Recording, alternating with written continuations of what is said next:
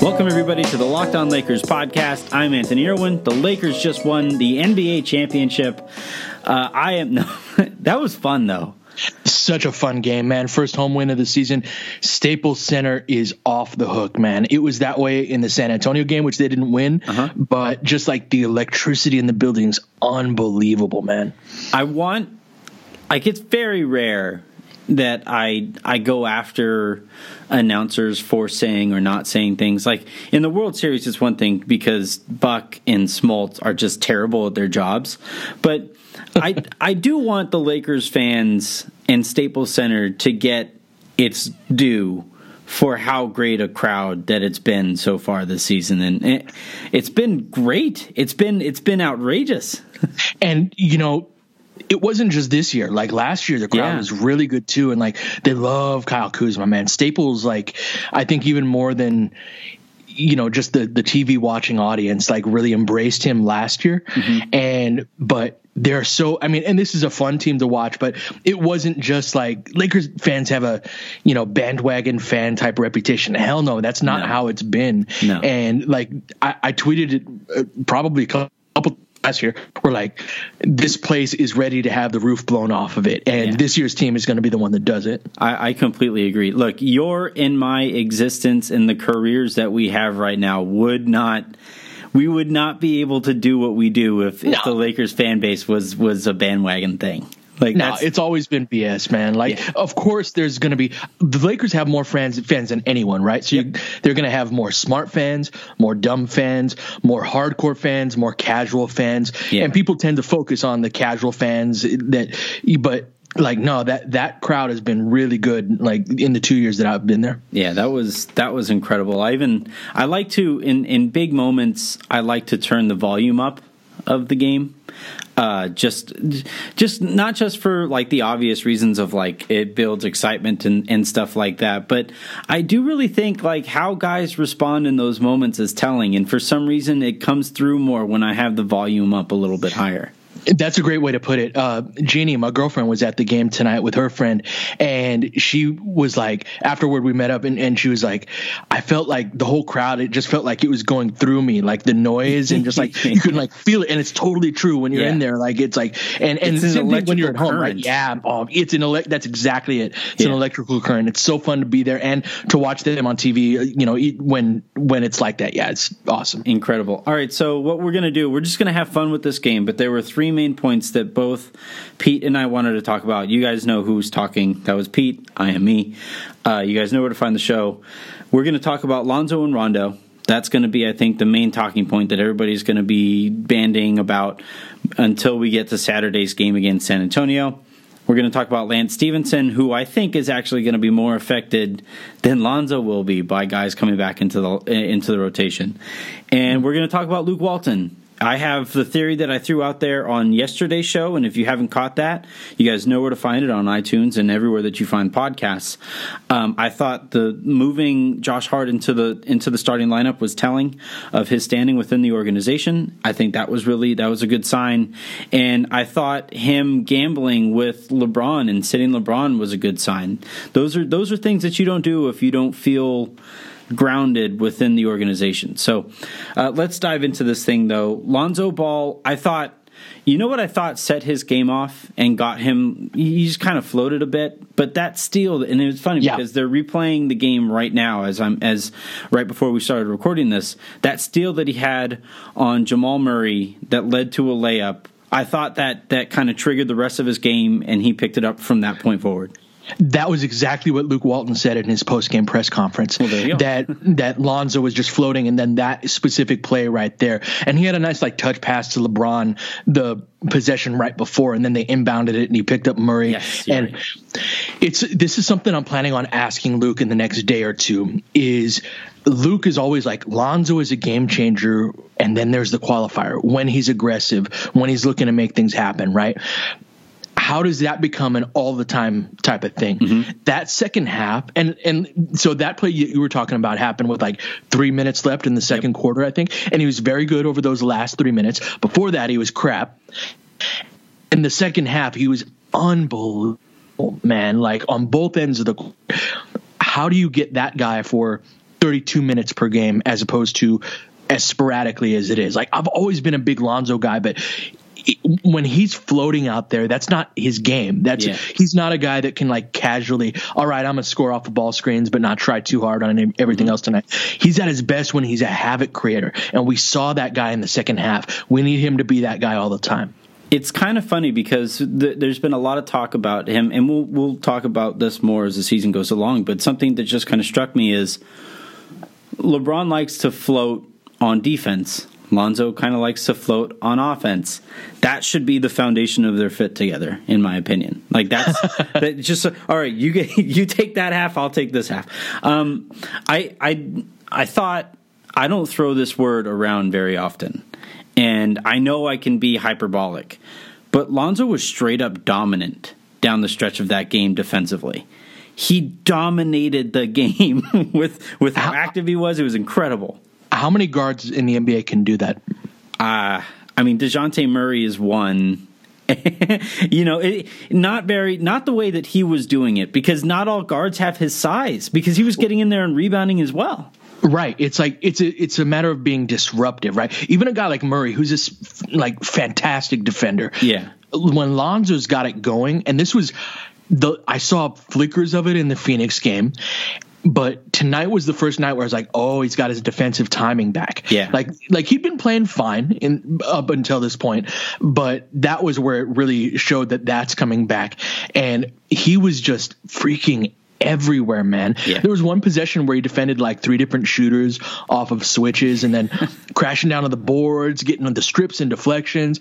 Had a nice post possession on defense against Jokic mm-hmm. that forced a miss there. And that the Lakers was the play after he got the step back on him too. Right. That yeah, was incredible. Just, no, he the kid is just he's an unbelievably and and the thing this is why I'm so bullish on him on a LeBron team and if they get the second max guy and all that those are dominant plays you can have with two superstar scorers next to you, right? He doesn't get marginalized or minimalized by those mm-hmm. guys. It's quite the opposite. He's getting much better shot attempts this year than he was last year. All of a sudden, what four out of his first six or four out of his first five games, he's shot fifty percent or better from the field. Yep. And his you know true shooting percentage, his three point percentage, everything is like way way higher than it was last year. He can be a dominant player like a Draymond Green, right? The way yeah. that Draymond is Point dominant guard, next to right next to Steph and Clay and Durant, he can be dominant at the same time doing different things. I completely agree. Uh, we're going to take a quick second here, and I want to come back and talk more about Lonzo because he he just he was that good. He was, and this is we're talking about Lonzo Ball in a game where LeBron had a triple double and came in and, and did his thing down the stretch of a game, and the Lakers beat the Denver Nuggets. But but I don't think this stuff gets talked about enough with Lonzo. So hang tight. We'll come back here in a second.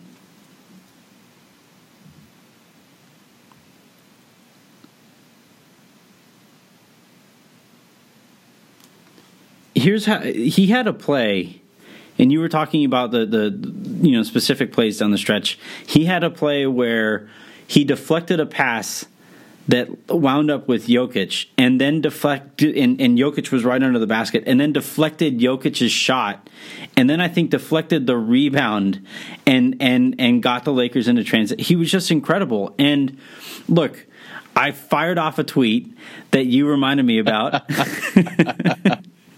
and when I sent it, I said that I didn't think he had done enough over the last two games and a quarter to to make Luke think about uh, changing his rotation or his starting lineup on a permanent basis. And then you know he he messes around and has his, the second half that he does. And and so like the question that I, I have to you is was that second half enough to you, or do you think that second because what it, what it was to us won't really matter. So do you think that second half was enough to Luke? to put him in the starting lineup. That was the point I was making there was that like cuz he needed to blow the doors off the place in my opinion to get that starting spot and I hadn't seen it to that point. See, I don't think he needed to um, and I would have uh, you know, there's probably no way to to know. I think that Luke is big on like how five man groupings play together, and that particular group with Josh being inserted into the starting lineup mm-hmm. has played really well together. And I, I think Luke was going to keep that anyway. And I thought Lonzo was playing well before then. He was just flat out dominant in that second half. But even up to that point, I thought I I, th- I think that the plan is for Lonzo to be the starter, but I don't know, man. At this point, I I think it would be really tough for Luke to make a lineup change going into San. The for me, the really interesting one is when Ingram comes back the following game, yeah. and how that's going to be handled. So uh, I actually don't think you and I will talk before then. That'll be the Monday game. So Lakers play on Saturday and on Monday. So we'll have, we'll discuss on Tuesday what had happened, but mm-hmm. be very curious to see what happens as Rondo and Ingram come back from suspension because that starting lineup is rolling. It it really is. It really is. And and you know the team is winning. And it's tough to change that. Like with a team that needs wins as as desperately as this team is going to need wins over the course of the season because of the conference that it, that they play in it's hard for me to like in the middle of a of albeit a two game winning streak to to step in and and make that change. Yet because uh, because of the politics that you and I have talked a ton about about veteranship and and voices in locker rooms and guys that people trust i it wouldn't it wouldn't shock me. It would be a tough call. I'd be disappointed by it but it wouldn't shock me. I agree with that. It wouldn't shock me. I will be very irritated though. Yeah. Um yeah. Lonzo is a better basketball player than Rajon Rondo. Yeah, like Rondo's Rondo's a solid, very good point guard, very good player, very good backup point guard. Uh, he's a fantastic backup point guard. Mm-hmm. Um, but he's just he's not a better both he's not a better player and he's not a better fit. Yeah. Right. Lonzo's ability to spot up and his improvement in that respect, his ability to create havoc on the defensive end, like those are things the Lakers need and that Rondo doesn't necessarily provide. Rondo can knock down shots all alone, but like he's just he doesn't fit as well as Lonzo along as well as Lonzo along with not being as good as him it's it's Lonzo's ability to create havoc without creating havoc on his, his own team. Like Rondo likes to play rover, Lance Stephenson loves to play rover. But when they do that, they create bad stuff on the back end of whatever they're trying to do. Right. Lonzo was really good at, at creating that havoc and playing rover and also recovering when he has to recover. That's a huge difference that. I cannot stress enough. Yeah. Um, all right, we're going to no. Let's let's let's start with this point here, um, and and you know you kind of alluded to Brandon Ingram, and we have talked about Rajon Rondo, and this is coming off of a game that you know it's funny because I got a ton of mentions on Twitter about how much I I don't like Lance Stephenson and how much I haven't liked the signing and this and that and the other. Uh, let me ask you this, Pete. Were either of those two three pointers that he hit like when he released those did you feel like those were good shots? No. No i didn't. I mean it's it's something that maybe you know and and maybe it's even like so what going into this game we were shooting like 58% from the field. Like yeah. neither of us would have had any criticism about lance Stephenson's game if he was going to be a 58% yeah. from the guy. And that being said i can see it now like seeing this team in action, they are bonkers in terms of pace mm-hmm. and the making we knew, but Lance's fit with this team may very well be better than he's like Indiana, for example, where he was last year. Very different team stylistically, mm-hmm. and that's where he, he's really cut down on the. Now he had he'll have his adventures. Yeah, I was just gonna um, say he got really drunk on one play. I was like, "What are you doing?" Um, and uh, that said, he is like attacking the rim with purpose as opposed to dancing with it as much and yeah. and with, don't get me wrong i like i like i like flashy play i don't have a problem with it i'm not like basketball should be played this way or whatnot dribble just, with your armbar like like go attack you know mm-hmm. what I mean? Like he's at his best when he's legitimately attacking rather than dancing on the perimeter. Like make one move, maybe one move and a counter, and then go And he's been doing that and really putting, and even on the shots he's missing, he's drawing that second defender, and it's like easy cleanups for JaVale or Jonathan Williams and stuff like that. So, like, just on this team, he's he may be a much better fit than I ever anticipated. I think it comes down to math that the Lakers are going to play so many possessions that you can waste a Lance possession or two. I, I still don't think that's given him enough credit for how well he's played. Oh no, no, so for sure. I, I think that, I think he's been uh, like the Phoenix game. I thought he changed that with those six straight points. The Lakers sure. flat out do not win the game that we're talking about here without Lance making his scoring his eight straight points. Like those are that's good Lance. I'm mm-hmm. saying that because of how fast the Lakers play, when he goes into bad Lance, they're going to play so many possessions and they're going to have true. so many beneficial possessions that those bad Lance possessions might mean less. If he plays on a slower team, those bad Lance possessions become more important he's a guy, and that's a good that's a good point. That makes sense. Um, he's a guy that when things are lethargic, he can really mm-hmm. swing it. Like they were down eight when he yeah. hit those two back to back, and it was like a very dead type of eight, right? From a just energy standpoint in the room in the building, and back to back positions. I mean, good shots, bad shots, they went in. Yeah, and it was like it, it was. Remind a, him, it was ironic. It's funny. I'm sorry to cut you off, but they were from the exact same spot that Ron Artest hit his shot in Game Seven, where sure. where we I think it was uh, same spot even on the court, right? Yeah, I was like like no no no yes yeah right? like no, no, no okay and Kobe happened to be, in the building. I all we needed was Lance to be there with his face on a Wheaties box, telling people in the press room to acknowledge him. all right. Uh, we're going to take a quick second here. When we come back, we'll talk about Luke Walton because I think there are points to be made about the way he has coached uh, that that I think are are are very meaningful. I guess developments that we've seen early on in the season. So so sit tight.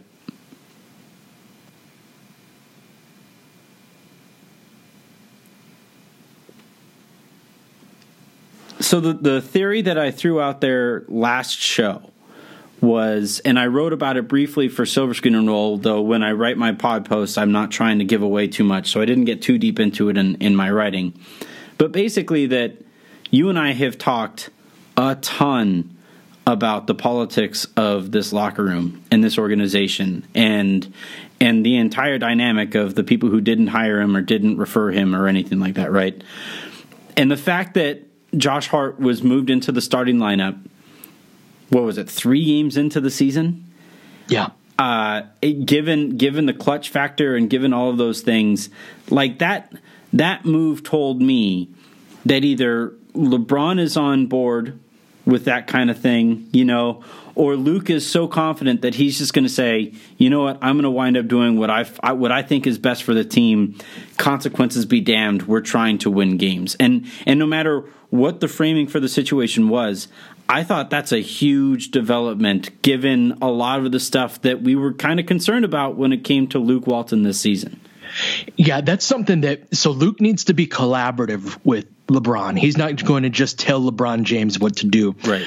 But on the other he can't ask LeBron James permission to coach the team. Yeah. Right? Like he has to be the coach and make decisions and decisive. He can get LeBron's input, they can collaborate and you know, but at the end of the day, he can't be like, Mr. James, can I please put KCP on the bench? Yeah. And that's a delicate balance that he's going to have to strike, that he's going to continue to have to strike over the course of the season. I was, I was encouraged also by the, the P who would just, just the vibe of him and, and just like the, there's a force to Josh's game that KCP doesn't have. He, there's so many plays where KCP will come off of a screen and like you know he he could go all the way to the basket but he pulls up or and he's a lot less confident in driving to it than Josh is and then like kicks it back out to the guard up top and now it's like oh now the play's stopped and there's 10 seconds left. Okay just set up a high ball screen. There, there's just a ferocity to Hart that KCP doesn't have, and it really fits the overall vibe of the team. It's part of why Lance is really thriving, I think, too, because mm-hmm. he's got a ferocity to his game himself, and that's why Kuzma as well, just this like go go go go go type of vibe. Um, And Luke's ability to recognize that and go to it as early as he did. I mean, KCP certainly helped matters by f- sucking out loud, right? yeah. um, but yeah, that certainly helped. But nonetheless, Klutch client, right? All of that, and and it's working. So, um, yeah, very encouraging to see.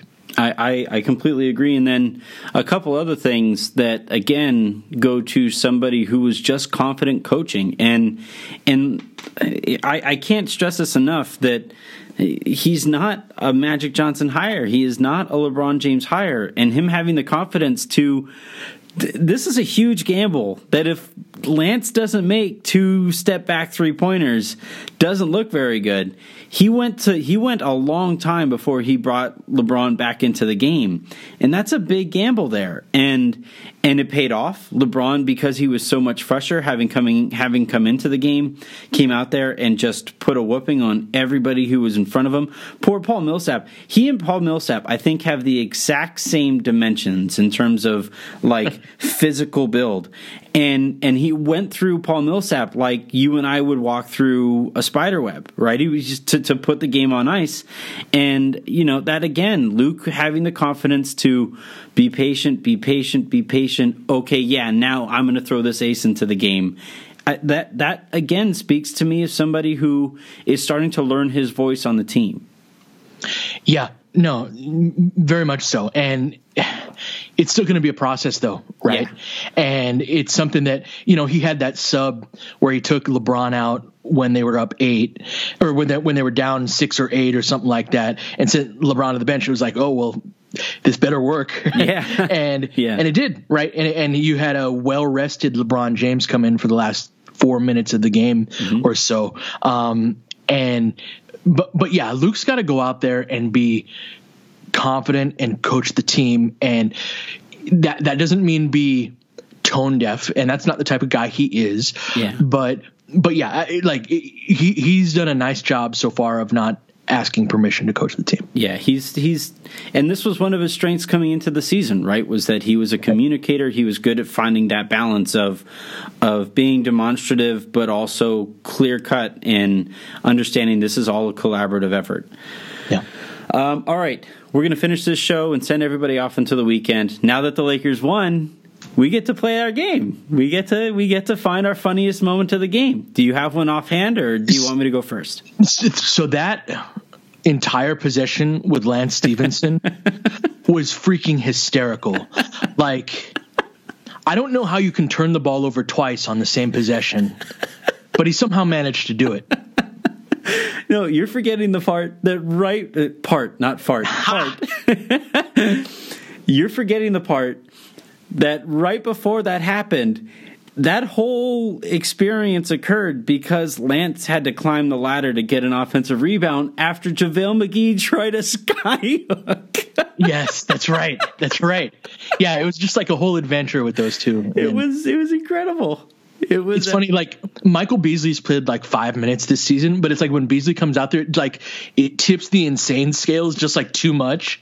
You know, when you've got mm-hmm. like Lance and JaVale, and although JaVale's been obviously been fantastic in most respects, although his pick and roll defense was killing me tonight. Um, but but yeah, just like they're not going to be boring. I, I keep saying that, and regardless of what happens, this team is not going to be boring. What was your funniest moment from the night? Oh man! All right. Well, you, I, I was going to go with the JaVale thing because I knew you were going to talk about the Lance thing, but uh, after the game, or, or I, I don't know if it happened in the moment or after the game, you guys have to find this. Pete, if you want to hop, I think it was the very last tweet that I sent, but there was a picture that the official Lakers Twitter account found of uh, Lonzo rising up to shoot that step back three pointer on Nikola Jokic. And I don't know if you remember the I'm look on his face, the yeah. Isaiah Thomas versus that. Yes, I saw that. It was great. it's so good. And the caption I gave it was th- that look that you have when you bite into a pizza like 30 seconds too early. Jokic has a great "I'm getting cooked on defense" face, doesn't he? I, I he I said before the game that he's the greatest athlete I've ever seen who plays as if he's holding in a fart. Like it's every everything about the way that he plays. I could watch him play basketball. Like I I, I host Locked On NBA with Adam uh, Mares, and and he does Locked On Nuggets, and we like to go back and forth about the two teams. And I always tell him that like I'm legitimately jealous about some of the content that Nikola Jokic creates because of like his mannerisms on the court. It's incredible. He's a mouth breather. It's it's amazing.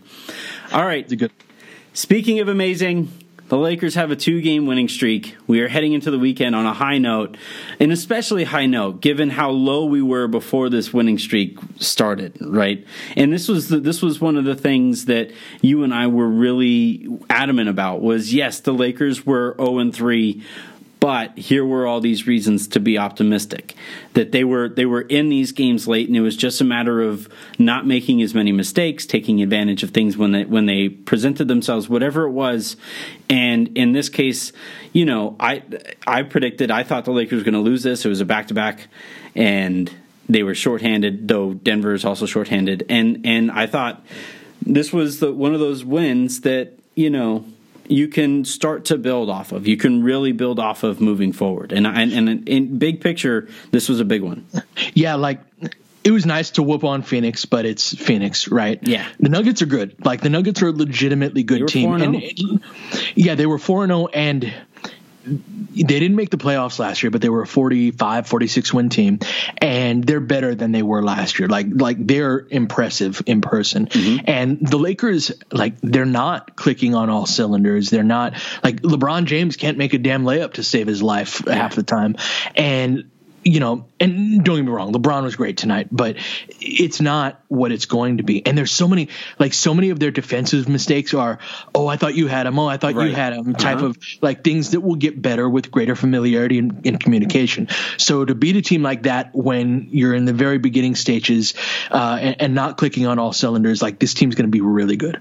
Yeah, I, it was that was a good one. That was a big one to get. That was a that was a really important one. And and as a fun exercise, if you want to have a little bit of fun over the weekend, go back and find preseason highlights because the Lakers opened up their preseason slate with two games against the Denver Nuggets, and compare that to what we saw last last night.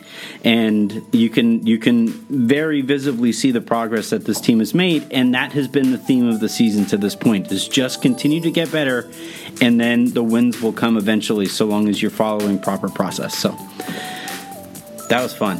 Have a great weekend, bud. Me too, man. That was fun, and it's uh, it's partied up on Saturday. Yeah, I guess I'll see you in a, in a day or so. Have a great weekend, right. everybody.